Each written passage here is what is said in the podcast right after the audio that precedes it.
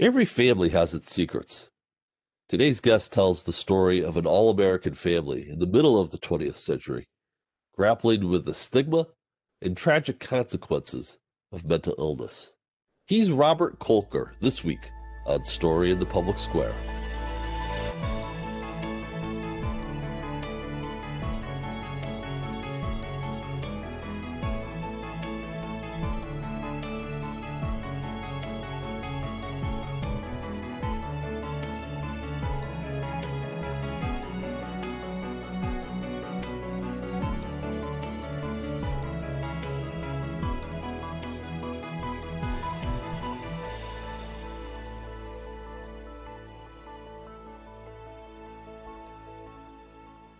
And welcome to Story in the Public Square, where storytelling meets public affairs.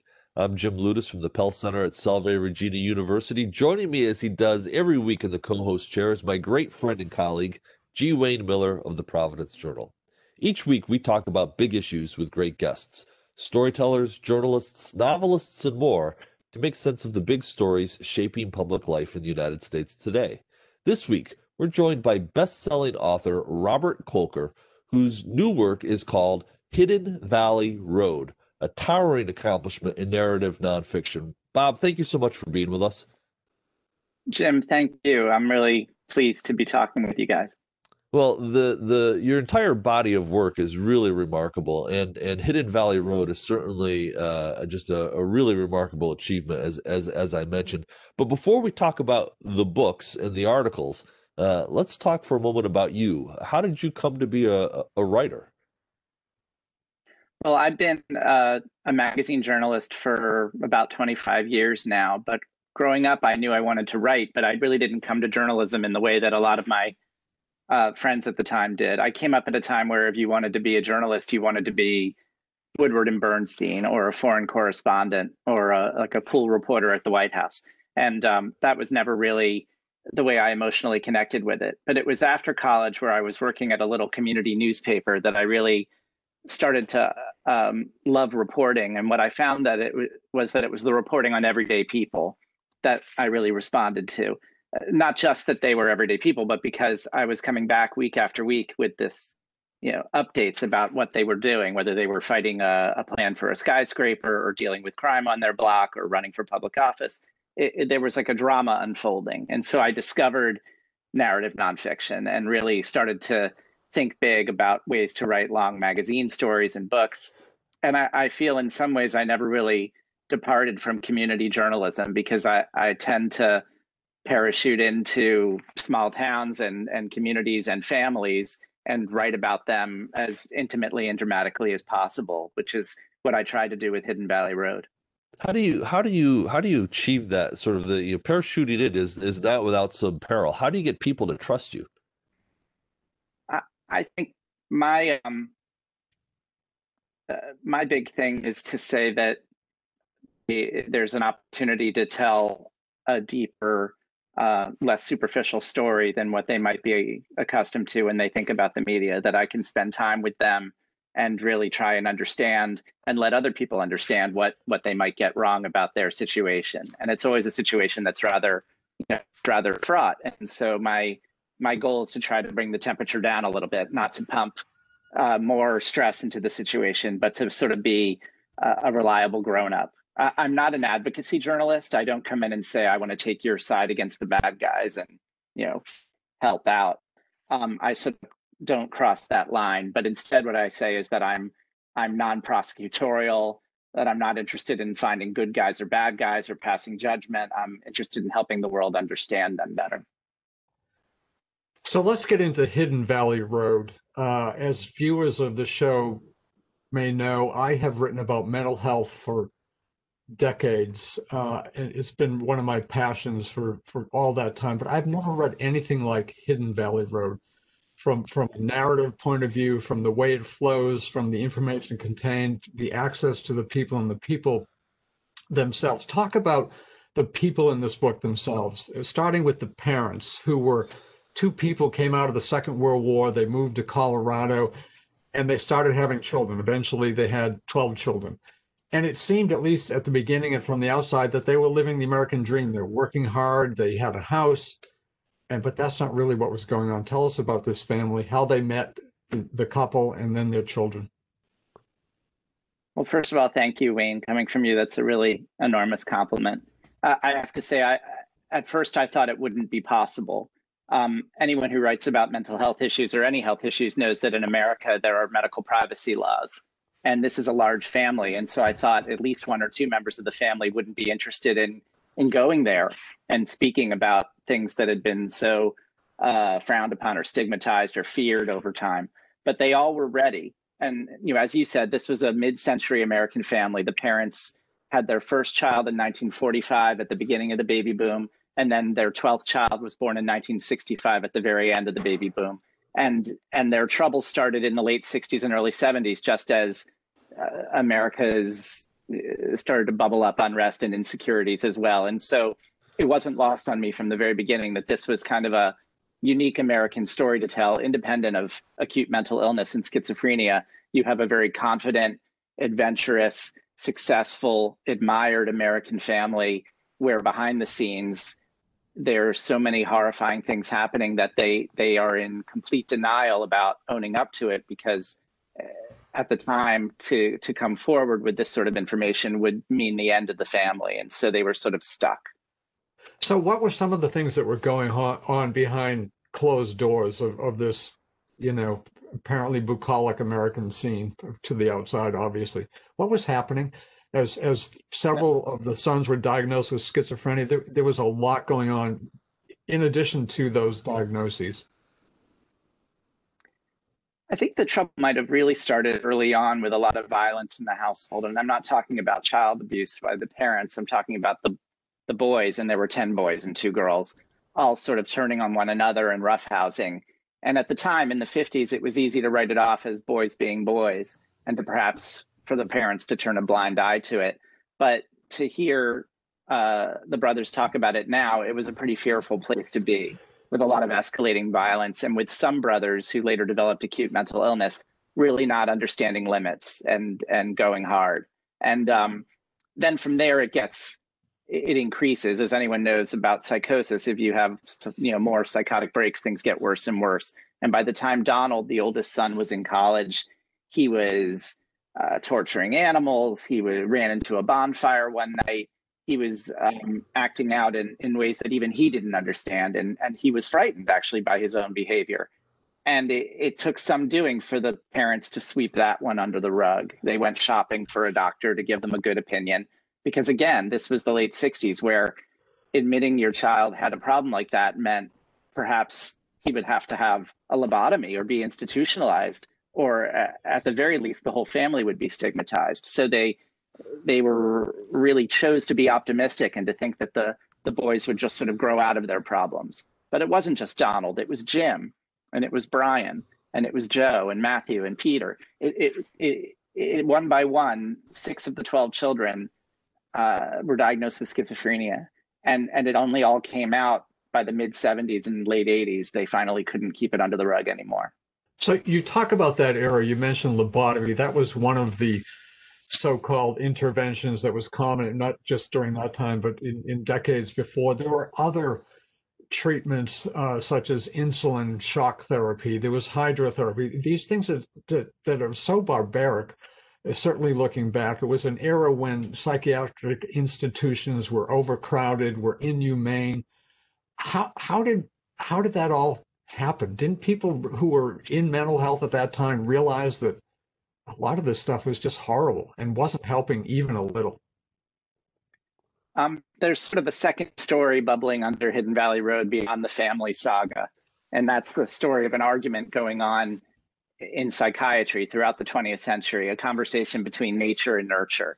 The people who think that uh, there must be something inherited in, in nature about schizophrenia and, and it needs to be medicalized, and people who think that it's nurture and that something happens in in a person's childhood to cause mental illness.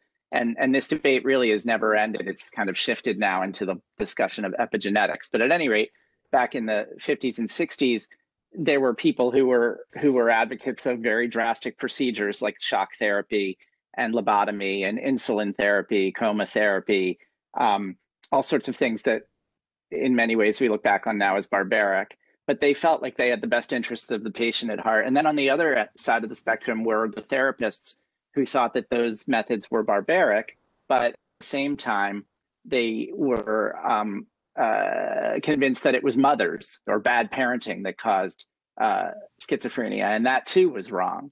And so everybody thought they were on the side of the angels and they were arguing with the other side. Um, but really, there was no clarity about the condition. So, Bob, you mentioned that uh, the family had 12 children. The first 10 were sons, the last two were daughters. Uh, as I understand it, the daughters were instrumental in you uh, uh getting the story in the first place. Can you tell us about their role in your telling the story?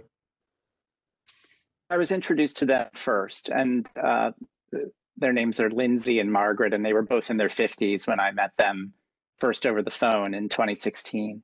And they're the youngest of the 10. And so they had 10 brothers, six of them were schizophrenic. And listening to them talk, I couldn't believe what they were saying. And then then they went on. They talked about how there was sexual abuse in the family and clergy abuse and a murder suicide, uh, so much tragedy. My first question was how all this happened to just one family. And then my second question was how could they stay a family? Like why would they stay together? And and that was the question I ended up asking the sisters over and over again over 3 years of reporting was you could have left town and never come back. You could have gone and changed your name, or you could have gone to law school in Los Angeles and sent a Christmas card every year and and built a life there. Why, why are you still a part of this family given all the terrible things that happened? And so I, I wanted to get to the bottom of of that. And that that question really is another question, which is how do you move through traumatic experiences? How do you come out the other side when the worst thing possible happens? And how does a family stay a family in that situation? And uh, then, of course, there are the more scientific questions about mental illness, about the nature of schizophrenia and what it is and what we still don't understand about it. These were the things I was hoping to tackle. And the sisters were of amazing help. So, what one of the amazing things about this is there, and you you mentioned this in your notes at the end. Nothing is invented. Dialogue is not made up. You don't use pseudonyms. These are all real people telling real. How did you get all of those people to open up to you like that? I, I, I am trying to think of any comparison in, in certainly in mental health right now. I can't think of anything. How, how did that happen? How'd you do it? I have to tell you, I didn't think it would be possible at first. I thought that it would get uh, difficult, that there'd be at least a few family members who just weren't into it. And so I took it slow at the very beginning. I said to the sisters, How about once a week? I get on the phone with a different family member of yours, starting with your mother, Mimi, the matriarch of the family. And I'd spend maybe an hour on the phone with each family member, and then also some of the doctors who had treated the family over the years. And in that hour, I would be very open ended. I would start by saying, So, your sisters are interested in having an independent journalist come and, and write a book about your family. What do you think about that? And when you think about a book about your family, what do you think would be like? And then just listen and hear what they had to say. And what I told the sisters was by the end of 10 weeks or so, we, we all will know one way or another whether this is doable or not. It'll be very, very clear. And if it and if it isn't, then I would just give my notes to the sisters and wish them well, and maybe they could write a memoir or something first person about it. But behold, everybody was ready. And I think what I wasn't really realizing was that there were two things really. The first was that so many decades had passed since the real horrible things happened in the family in the 1970s that people were ready. And that Mimi, in particular, the mother of the family, she was over 90 now. And so there was sort of a now or never kind of feeling about telling the story that she, with, when she went, a lot of memories would be gone too. And then the second thing was that I think that many of the brothers were deferring to the two sisters because they were the youngest in the family and so many of the of the bad things and the tragedies sort of trickled down and, and affected them most of all. So when they heard that the sisters wanted this to happen, they said, well, who are we to stop them? And so they were respectful of that. We need to take a quick moment for station identification. This is Story in the Public Square, where storytelling meets public affairs. An audio version of this show can be heard four times every weekend on Sirius XM satellite radio's popular Politics of the United States. That's the POTUS channel, number 124. We produce Story in the Public Square with a great crew at Rhode Island PBS, and we're lucky to work with them. I'm Jim Ludes. On most days, you can find me running the Pell Center at Salve Regina University in beautiful Newport, Rhode Island. If you want to connect with me on Twitter, you can do so at JM Ludes. Joining me as he does every week in the co host chair is my friend G. Wayne Miller, who's an award winning journalist with the Providence Journal and the author of 19 books. You can find Wayne on Twitter too at G. Wayne Miller. And our guest this week is Robert Kolker, a best selling author whose new book, Hidden Valley Road Inside the Mind of an American Family, has been hailed as a towering accomplishment of narrative nonfiction. You can find Bob on Twitter at Bob Kolker. That's B O B K O L K E R. So this family became the the uh, subject of a research study by the National Institute of Mental Health, which obviously it was one of the I guess the maybe the first of its kind. What came out of that research in terms of advancing understanding and treatment of schizophrenia in particular? I'm glad you brought that up because that was another big reason why everybody was motivated to tell their family story. They were convinced that the family was scientifically significant. They knew that they had been studied, that their genes had been studied for decades, but they didn't have a lot of information on exactly what was learned from their family because participation in studies like this is confidential and and uh, and anonymous, and not everybody kept tabs on the researchers years later. And so there were two research teams, one from National Institute of Mental Health and, and one from the University of Colorado who really worked with the family's DNA over the years. And they both ended up having breakthroughs at around the same time, around 2015 or 2016, uh, which which again really motivated the family to to speak to a reporter like me and talk about it because they felt like their story could help people. But there was a lot they still didn't know, and I did a lot of work with the researchers, with the family's permission, to really get to the bottom of it. The short answer is that the scientists are learning that it's not just one genetic smoking gun, not one genetic mutation that causes schizophrenia.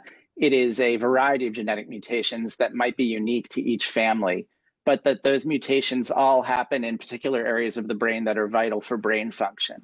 And so studying the Galvin's particular genetic uh, abnormality sort of shines a light on the area of the brain that might be most responsible for schizophrenia. So they they help get us one step further along in the journey. And then the other research team in Colorado, their their their work is all about prevention and about strengthening those parts of the brain, making them more resilient so you don't develop the disorder to begin with. And that also is very promising. So where do things stand uh, today in terms of treatment and understanding of schizophrenia? Which, which I would argue is probably the can be the most intractable of of of the mental illnesses that some people live with. Where, where are we? What's the state of the art now? I think there's bad news and good news. Uh, the bad news is that the drugs that are being used to treat the symptoms of schizophrenia, while very powerful and sometimes helpful to people, uh, are really the same drugs essentially that have been used for 40 or 50 years. They're you know thorazine and its varieties and and and clozapine the two different classes of drugs there's been no third game changing class for schizophrenia and that's astonishing given how many breakthroughs there've been in terms of psychopharmacology for anxiety or depression or bipolar disorder and and so it's a mystery really why pharma hasn't moved forward on that front it could be because schizophrenia has this stigma that so many people are in the shadows that there just isn't a groundswell of momentum to get get them there. So that's the bad news. But the good news is that there is less stigma now, that there is more support for families. When the Galvins finally came forward and sought help from doctors, half the doctors blamed the parents for the illness.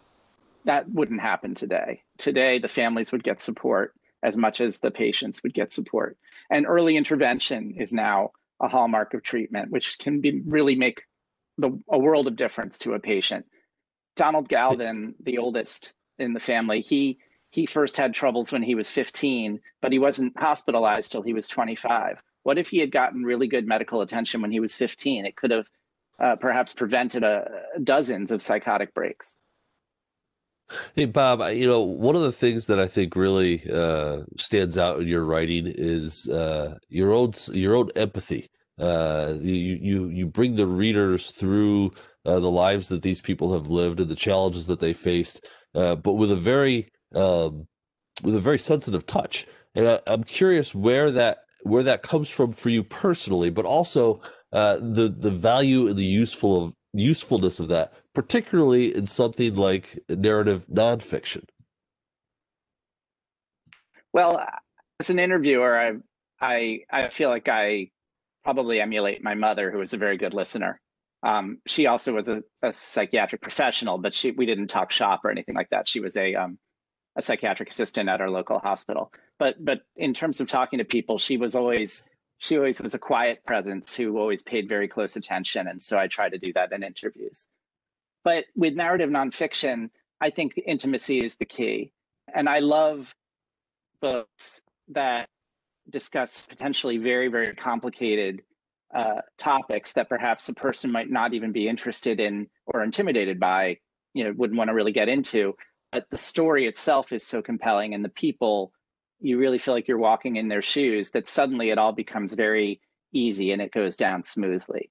And really, I think that the subject could be anything. I, am talking about books like like Moneyball, where, which you know, in one sense, is a baseball story, but in the middle of it, suddenly you're learning some very complicated information about statistics that perhaps you never even signed on for. You're like, I don't care about statistics, but it's interesting because you really want to know about it.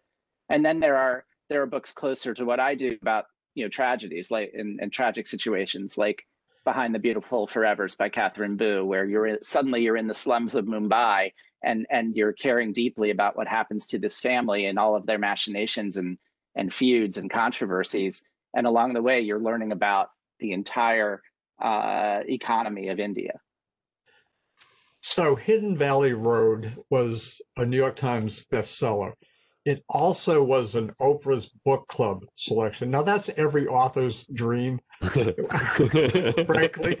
No, I, I, know a lot of authors, and, and, I'm one myself. And how did you how did you react to that? I mean, that must have been you know, uh, that's amazing.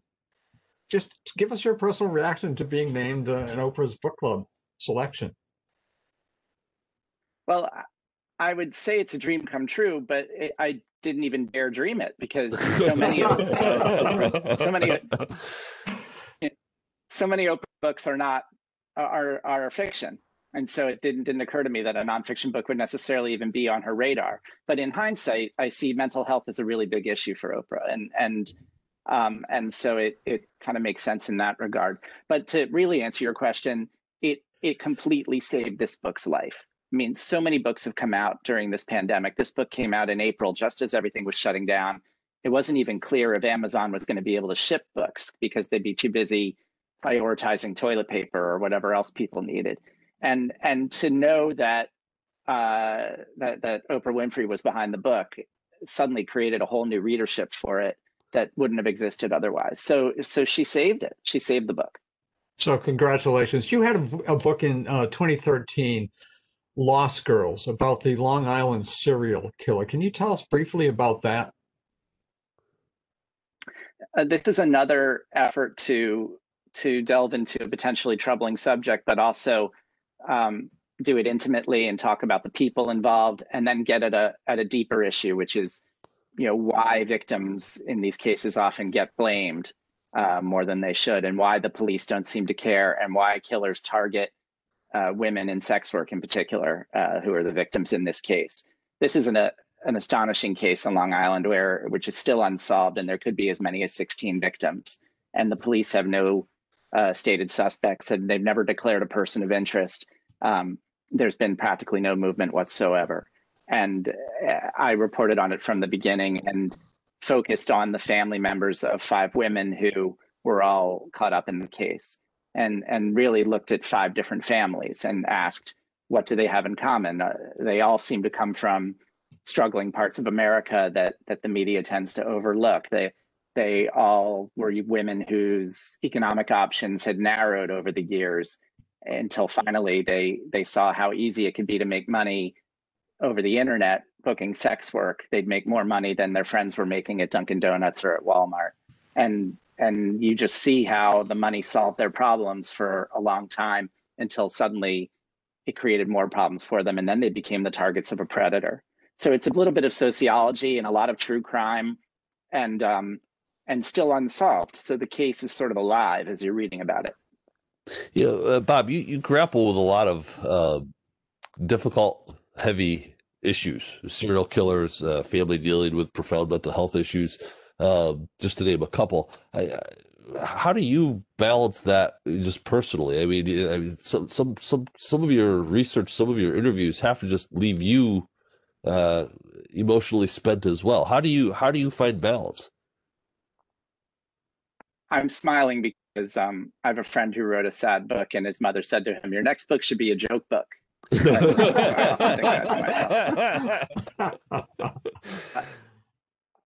uh, yeah, first one was tough because I was also worried because it was anxious because it was my first book. So I kind of white knuckled it and wrote it alone and didn't share it with people and uh, pretended everything was fine. And I resolved not to do that this time around. I, I resolved to to open up the process and share parts of the book with people and uh, develop a balanced life. In my family, we got a dog. I was like the primary carer for the dog. That helped a lot.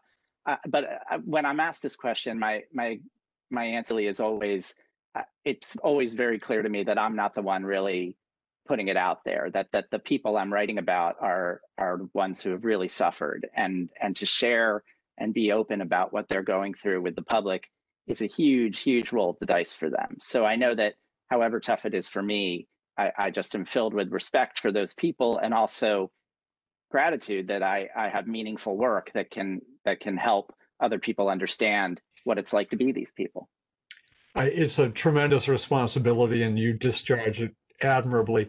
Your your magazine journalism covers a broad sweep of topics, uh, and I read didn't read the story, but one of them is on your site, quote, perhaps the most unbelievable survival story to come out of World War II. That got my interest, and I will read the haven't yet, but what was that about? About 20 seconds. 20 seconds. What was it about? It's, an, it's the amazing story of Jan Baalsrud, who was rescued and carried from house to house in Norway to uh, escape from the Nazis. And he, he spent weeks and weeks surviving in the frozen tundra all by himself and amputated his own toes. It's really quite quite a grisly story, but he made it through and lived a, a long life and lived to tell the tale. Well, uh, Bob Kolker, we are so grateful to you for your storytelling. The new book is Hidden Valley Road. It's a remarkable read. That's all the time we have this week for Story in the Public Square. If you want to know more about the show, you can find us on Facebook and Twitter or visit pellcenter.org where you can always catch up on previous episodes. For G. Wayne Miller, I'm Jim Ludes, asking you to join us again next time for more Story in the Public Square.